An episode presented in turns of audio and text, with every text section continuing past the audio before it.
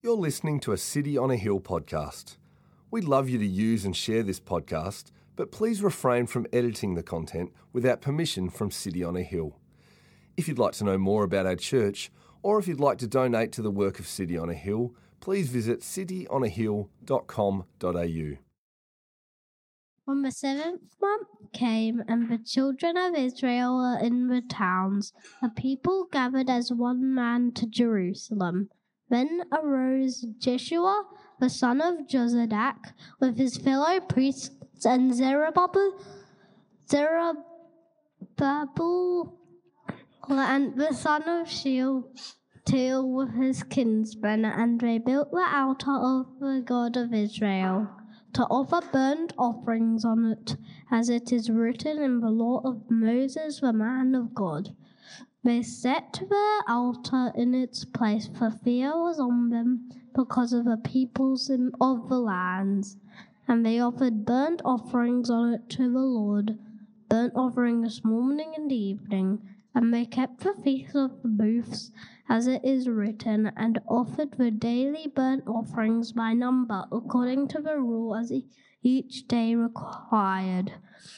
And after that, the regular burnt offerings, the offerings at the new moon, and at all the appointed feasts of the Lord, and the offerings of everyone who made a freewill offering to the Lord. From the first day of the seventh month, they began to offer burnt offerings to the Lord, but the foundation of the temple of the Lord was not yet laid. So they gave money to the masons and the carpenters, and food, drink, and oil to the Sidonians and the Tyrians to bring the cedar uh, trees from Lebanon to the sea to Joppa according to the grant that they had from Cyrus, king of Persia. Now, in the second year after their coming to the house of God at Jerusalem, in the second month, Zerubbabel the son of Shealtiel and Jeshua the son of Jozadak made a beginning, together with the rest of their kinsmen, the priests and the Levites, and all who had come to Jerusalem from the captivity. They appointed the Levites from 20 years old and upwards to supervise the work of the house of the Lord and Jeshua with his sons and his brothers, and Kadmiel and his sons, the sons of Judah, together supervised the workmen of the house of God, along with the sons of Henadad and the Levites, the sons and brothers. And when the builders laid the foundation of the temple of the Lord, the priests in their vestments came forwards with trumpets, and the Levites, the sons of Asaph, with cymbals, to praise the Lord according to the directions of David, king of Israel.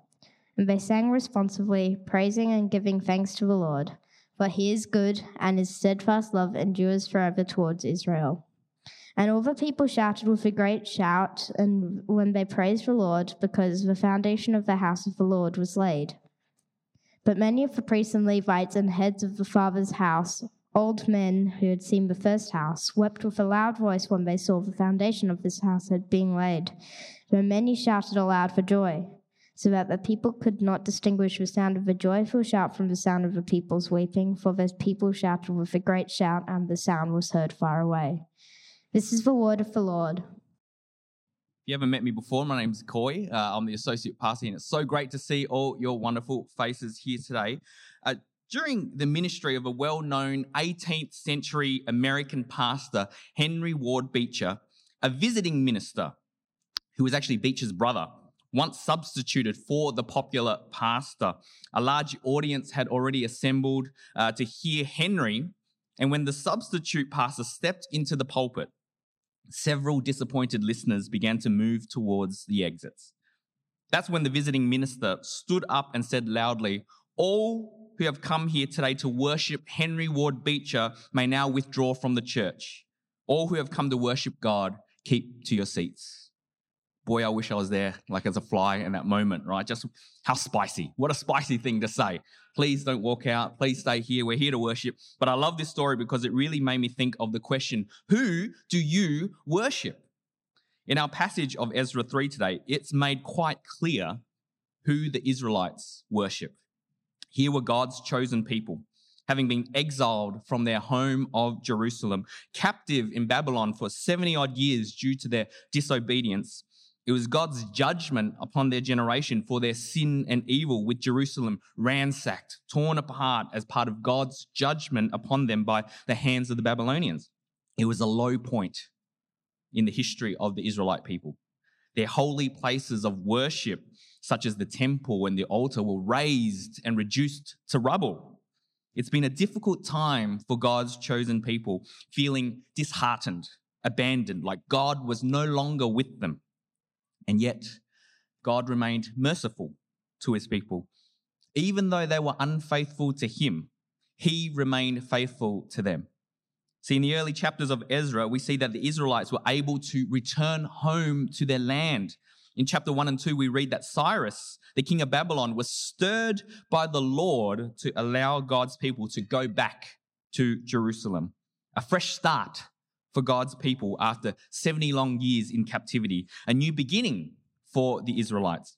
And as they begin to rebuild their city, as we can see in our passage, God's people make it a priority to begin with the worship of God. And that's the big picture of our passage today. Ezra 3 is about restoring proper worship. It's a chapter that describes to us the new beginnings of God's people who have just been shown such grace from their Lord. And as we go through our passage today, what we see is how the people of God focus their attention on the essence of worship, what it means to properly worship, how to faithfully respond to God in proper worship. And the first way we see this demonstrated in our passage today is in their fearing the Lord. Now, put yourselves in the shoes of these Israelites. Imagine your home being destroyed and then you've been taken away in captivity from your home for 70 years. Yet now, 70 years on, you've given the opportunity to come back. And so you make that long trip home, a, long and arduous journey, and you finally reach your destination and you stand there looking at the rubble of your once beautiful home. What is the first thing you would do? I'd imagine for many of us, we'd be in shock, overwhelmed, reminded of the state in which the place was left and what has become. But I think for a lot of us, we'd also feel the desire to restore the place back post haste. I mean, it has been a long time away from their beautifully cherished home for the 40,000 Israelites who did make the trek back to Jerusalem. These were people who desired wholeheartedly to go back. They didn't want to stay in Babylon like many other Israelites did, who remained there out of their comfort and security. These 40,000s were people, were the Israelites who said, We want to go home. But these Israelites who made the four month journey to Jerusalem uh, who were deep, who deeply missed their true home and would do anything to return, they had a desire to want to be home. The first thing they would do would probably be to bring it back to how it was, restore it to that loved home that they once relished, to rebuild. And there would have been a lot to do to rebuild a city like Jerusalem that was destroyed. But what I love from the Israelites is that for about three months of settling in their towns, after getting their bearings, what they did first as they gathered as one people was worship God. Verse 1 When the seventh month came and the children of Israel were in the towns, the people gathered as one man in Jerusalem. Then arose Jeshua, the son of Jozadak, with his fellow priests, and Zerubbabel, the son of Shealtiel, and his kinsmen. And they built the altar of the God of Israel to offer burnt offerings on it, as it is written in the law of Moses, the man of God. See, the Israelites, when gathered together, could have decided to start their rebuild a number of ways. But what was most important to them was that they build the altar first. The altar, where in those, days, in those days gave them access to worship God. The Israelites moved so quickly to worship God. And I think this demonstrated what it demonstrated was a fear of the Lord. It was like these Israelites who had returned home knew that God has indeed been so merciful to them that he would use an opposing king such as Cyrus to allow them to return. I think for God's people, they knew that this was completely all God's doing. He was completely at work here. All that he had promised, that he would bless the descendants of Abraham, bless God's people, God hadn't revoked on that promise, but he remained faithful to his people. And even when it seemed so dire. And so the only proper response to such a God and what is done is to worship him. They had a fear of him, not the terrified, scared type of fear, but a reverence and awe. They saw how mighty, how merciful, and in control this God was. And in verse 3, we can actually see how the Israelites revered God. Look at verse 3. They set the altar in its place, for fear was on them because of the peoples of the lands, and they offered burnt offerings on it to the Lord, burnt offerings morning and evening. See, with the Israelites returning to this place with the huge task of reclaiming their land, many of the old inhabitants of the country, perhaps Jews or Samaritans, would have been unhappy with them coming back. There would have been hostility as these returning Israelites decide to take back their land. And so, with that danger present, we see how the Israelites fear God because they could have focused on building up a strong militia, a stronghold against these inhabitants of the land but they didn't. What did the Israelites do? They build the altar to worship the God Yahweh. They knew all their plans would have been in vain if God wasn't in his rightful place. They put God first, rebuilding his altar, feared him, knowing that only he could protect them from their enemies. Theologian Derek Kidner writes The threatening situation had brought home to them their need of help and therefore of that access to God which was promised at the altar. The people of God who had returned knew that only God was their help. They feared him, and so they knew the first thing to do as a people together was to worship him. And this is hugely significant and absolutely necessary for the Israelites because their issue that brought them into Babylonian exile in the first place was down to the fact that for a long time they no longer feared God. While they were meant to live in worship of God and God alone, they had gotten themselves involved in illicit worship, which led them to their exile. You know, the false worship that even continued during their exile. They had a love for false idols and false gods, doing evil in the eyes of the Lord. They no longer feared the one who created them, but pushed him aside as they delighted in their own made idolatrous altar objects where the Creator should have been praised and thanked, they exchanged it with empty false worship. This is why they were exiled in the first place. And that's the thing. Their sin wasn't that they had neglected their worship, but it was that they had exchanged their worship of God to something else.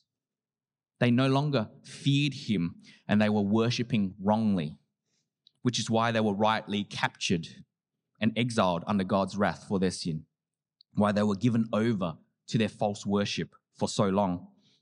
And that's the same temptation that we go through today. Author Tim Keller says, Everyone worships something.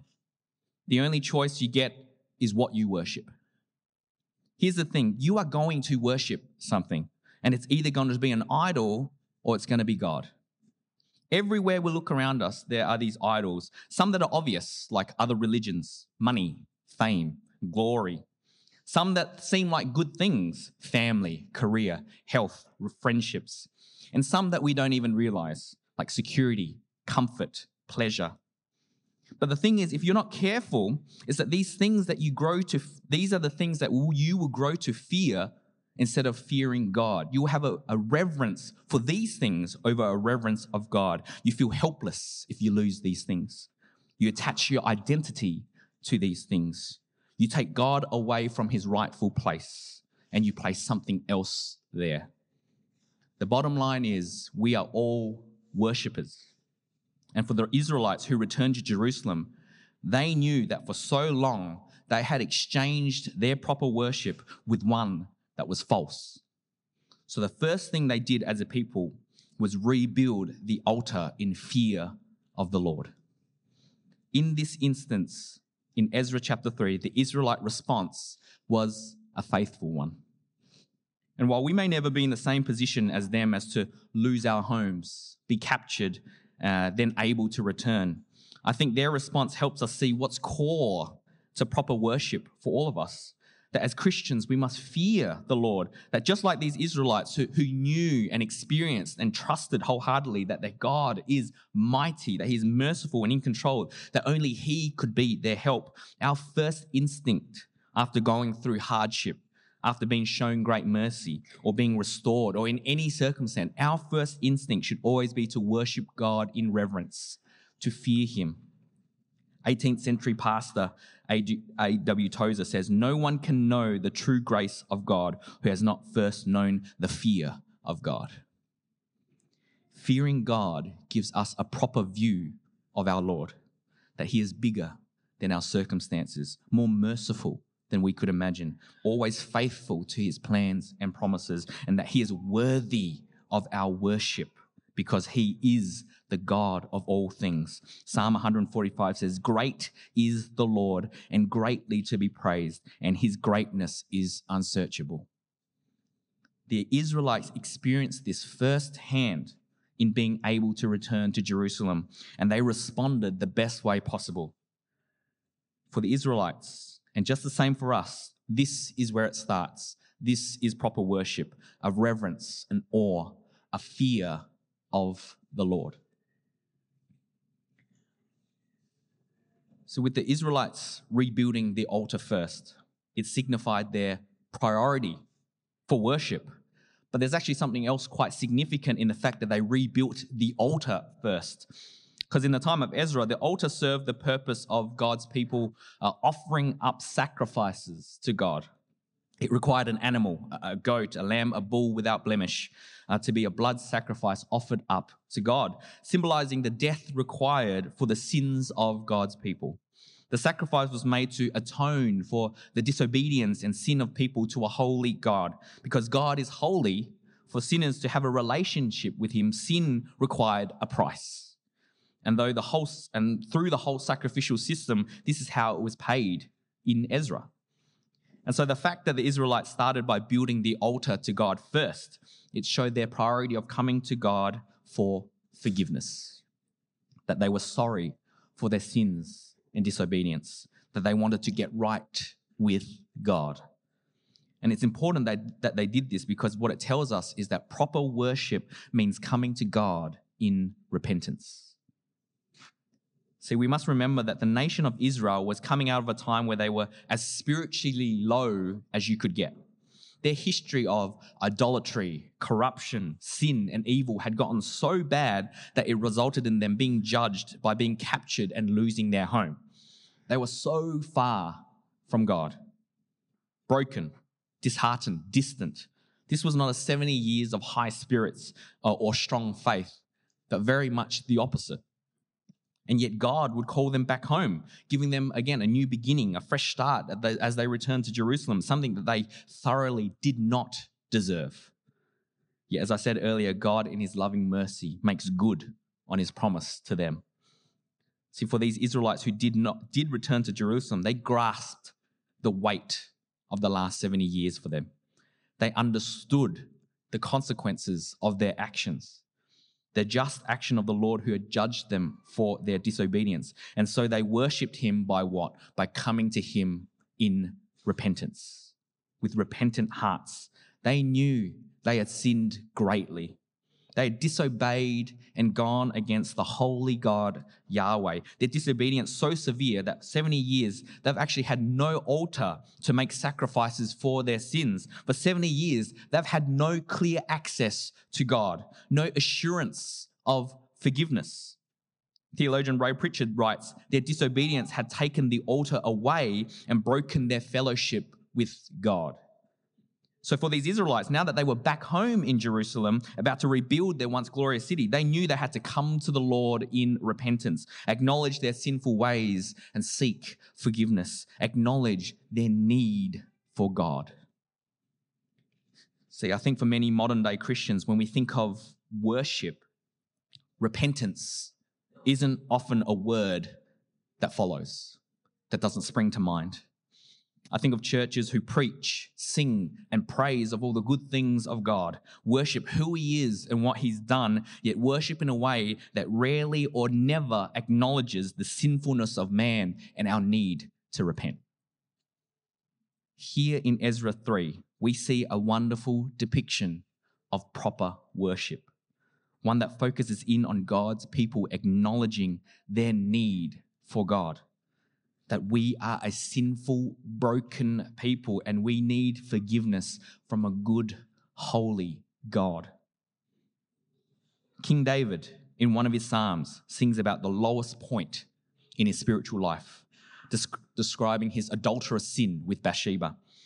David worships God by singing in Psalm 51 Wash me thoroughly from my iniquity and cleanse me from my sin.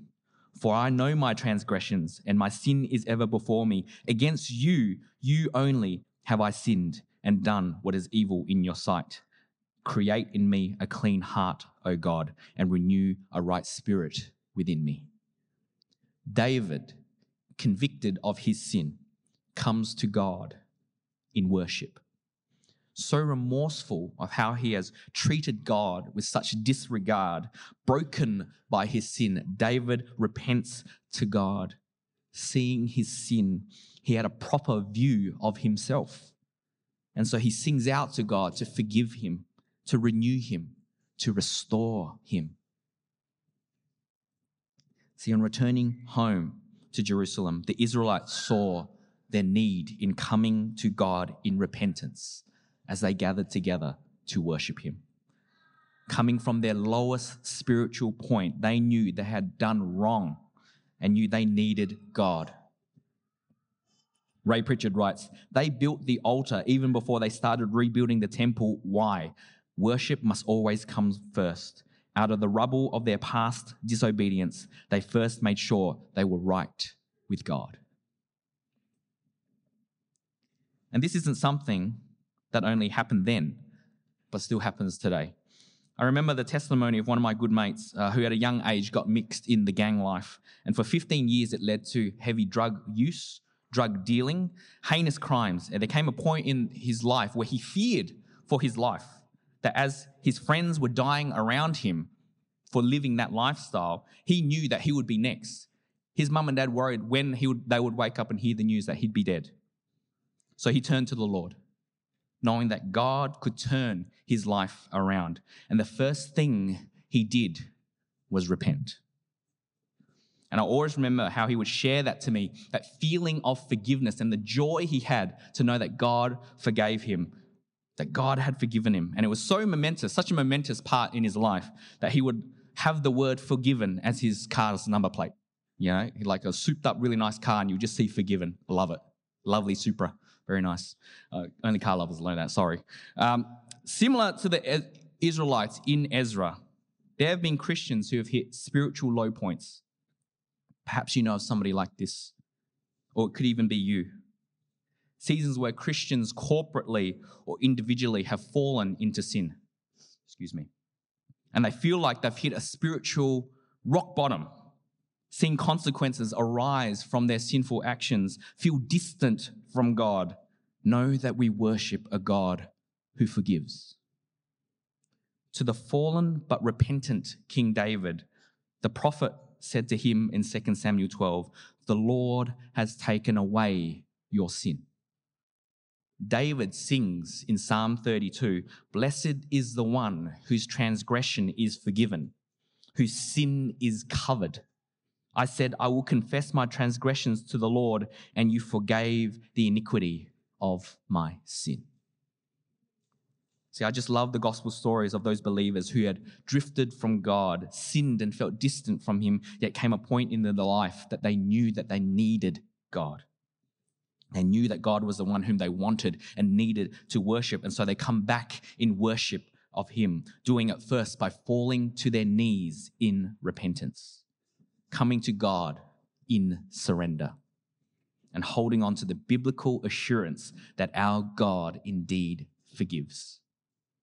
For King David, for the Israelites, for us today, what forgiveness does is lifts the burden from our shoulders. That Psalm says God takes it, covers it, sees it no more. It's no wonder it's so crucial in proper worship. While we so often disobey and fall in our sin, we worship a God who welcomes those who repent and he welcomes them with forgiveness and mercy. See, the Israelites knew that they worshipped a God of new beginnings. Even though they had sinned so greatly as to lose their God given land and privileges, God was merciful, allowing them to return, allowing them to rebuild. Author R. Kent Hughes writes, They knew that their God was supremely a God of covenant grace and mercy who both loved and longed to forgive them.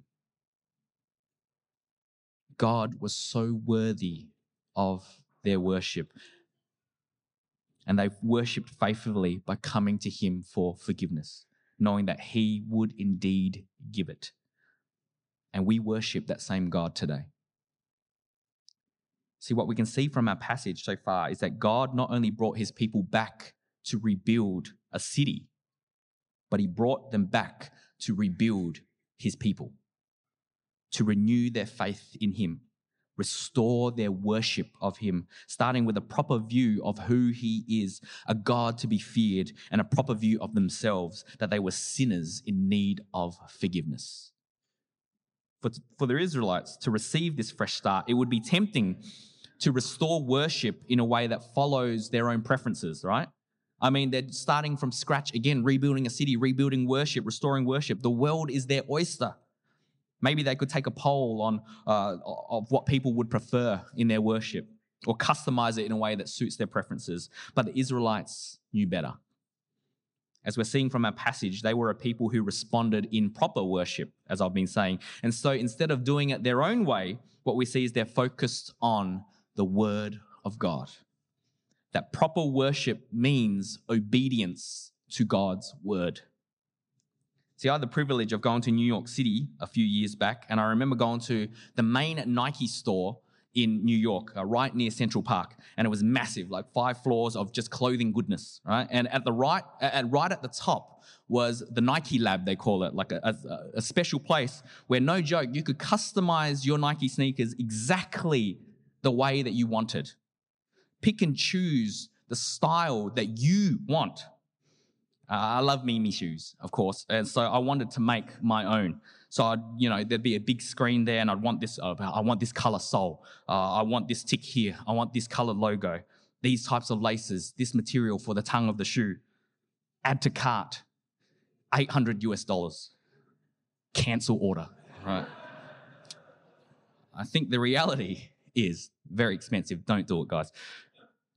But I think the reality is, for a lot of Christians, is we do the same when it comes to worship.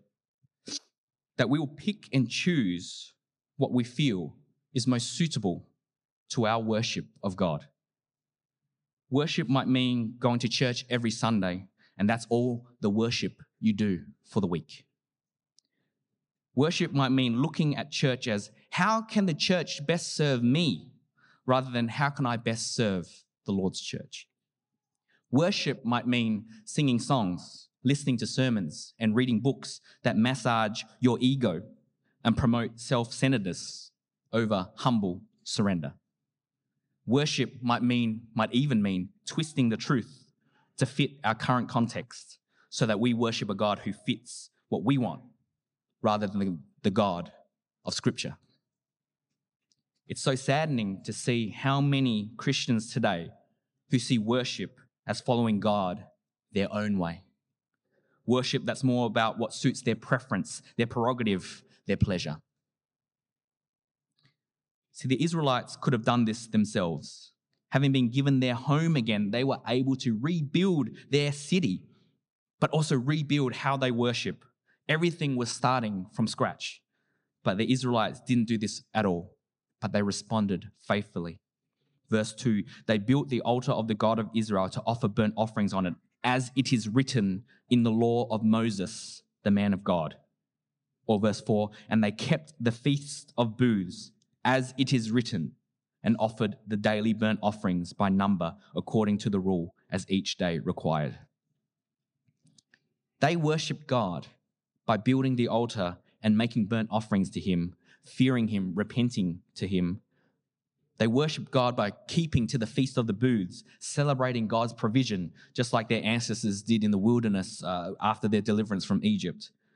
but they worshiped God faithfully because they desired to obey the Lord's commands, to worship Him in a biblical way. They properly glorified God by worshiping in a way that lined up with God's very own words.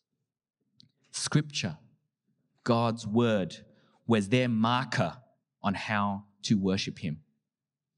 Obedience to His word must be our standard on which we evaluate our worship of our Lord. His word, which says in Romans 12, by the mercies of God, present your bodies as a living sacrifice, holy and accept- acceptable to God, which is your spiritual worship. Because God speaks to us through His word and tells us how to worship Him, we need to know His word, hunger for it, live by it. 2 Timothy 3 says, All scripture is God breathed. The God we worship is telling us with his own words how to worship and glorify him. These pages need to direct and guide our life. Because what we'll discover is that obedience to his word is in itself worship of God. When we obey God by living faithfully to his word, what we're essentially saying is, God, you are the Lord of my life. I honor you by walking faithfully in obedience.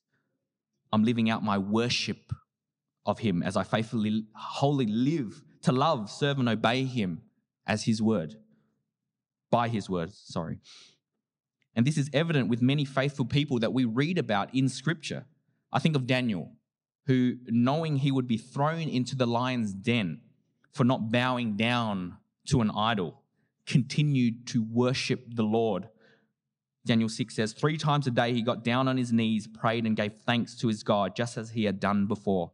Daniel's obedience to God's word radiated his worship of God, a posture of his heart and relationship with God, one of genuine, faithful worship of the Lord. See, reading of Daniel and his faithful obedience makes it obvious that he was somebody who saw God alone as worthy of his worship. In obeying God's word, we offer up ourselves as worship to him. Faithful obedience and proper worship go hand in hand.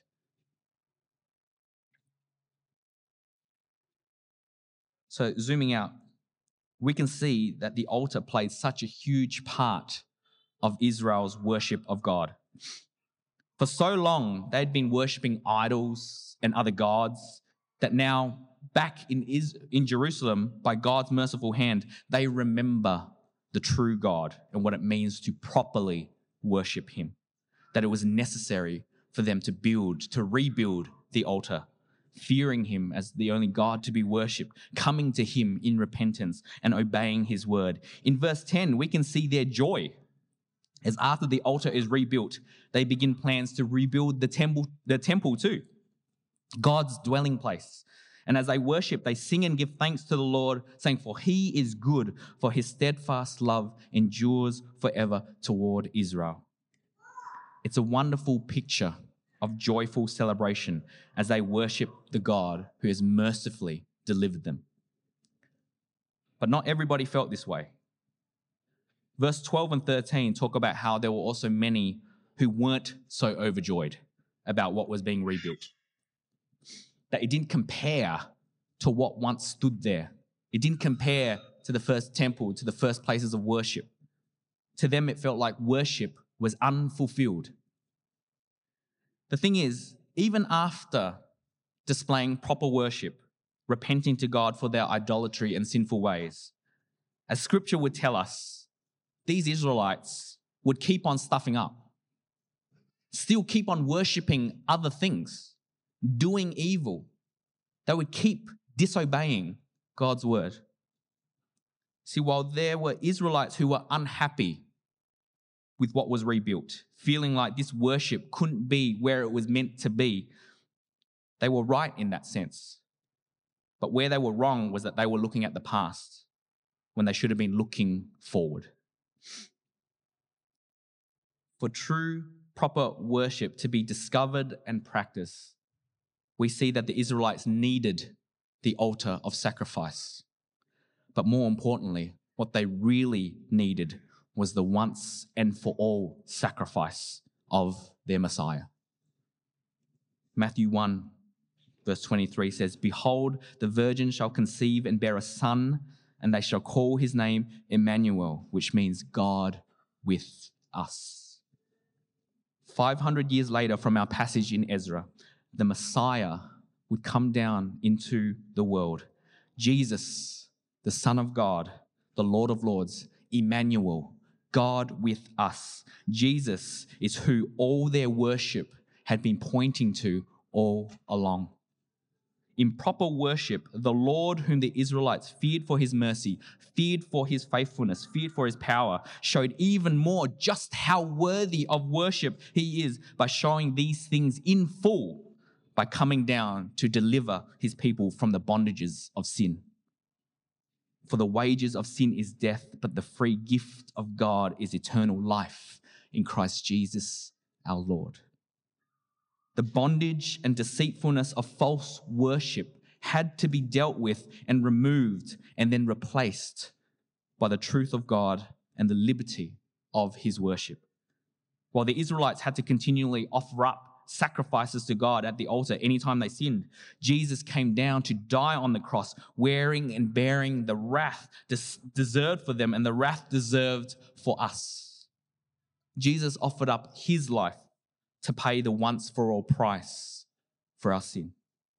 To those who believe in him, we no longer need to offer up blood at the altar on behalf of our sins, but Jesus paid it all. We no longer need to get right with God through the countless sacrifices, but we get right with God by trusting in Jesus who has sacrificed on our behalf to save us. It's Jesus' gracious, atoning, wrath bearing sacrifice that is what frees any and all idolatry and deserved wrath and enables worship to begin in spirit and in truth. What Jesus did on the cross is the epitome of a restoration of proper, true worship and the destruction of false worship. Because of what Jesus has done, you can fear the Lord, knowing that He is faithful and true and worthy of our worship. Because of what Jesus has done, you can bring your sins to Him and know that you have already been forgiven by His blood on the cross. Because of what Jesus has done, you can respond in obedience to His word, worshiping Him by giving your lives to the Savior who gave His life for you. So, to ask the same question from the very beginning, to ask that same question who do you worship? Who do you worship? While Ezra 3 detailed God's people and their proper worship restored, seeing where it pointed all along, we see that proper worship is fulfilled in Jesus Christ our Lord. Jesus is the reason for our worship because of who He is, what He's done, and what He's promised for us. We can wholeheartedly sing, we can praise, and we can give thanks to the Lord, for He is good, for His steadfast love endures forever towards His people. So let's stand and sing to this amazing God who is so worthy of our worship. Thank you for listening to our podcast. If you'd like to know more about our church, or if you'd like to donate to the work of City on a Hill, please visit cityonahill.com.au.